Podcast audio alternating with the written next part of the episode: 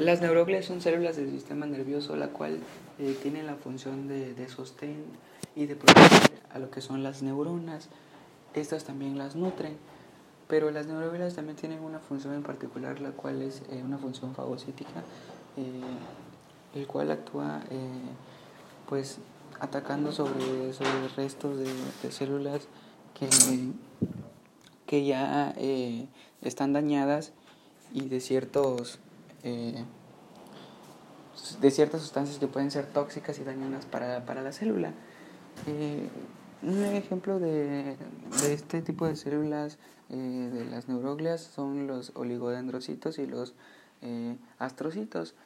Los oligodendrocitos son los que producen las vainas de mielina en, en el sistema nervioso central y estas se, pues, se enredan en el nervio.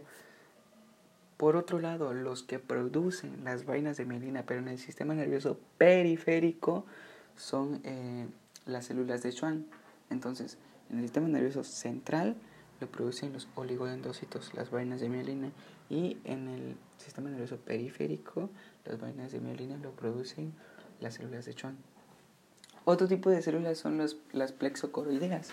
Las células plexocoroideas son las que producen el líquido cefalorraquídeo y estas se nutren de, pues, del mismo líquido que, que estas producen. El líquido cefalorraquídeo actúa como amortiguador uh, de impactos del cerebro y de la médula espinal. De alguna manera los protege.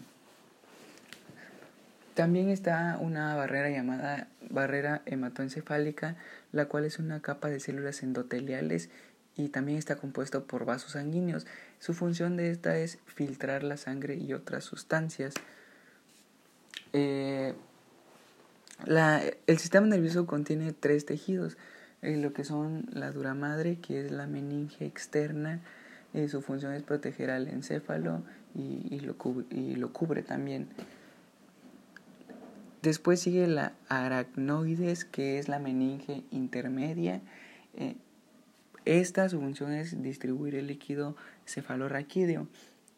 Y Posteriormente sigue la pia madre, que es la meninge interna, que es la que protege a, a lo que es el encéfalo y sobre todo le da la fijación al cerebro.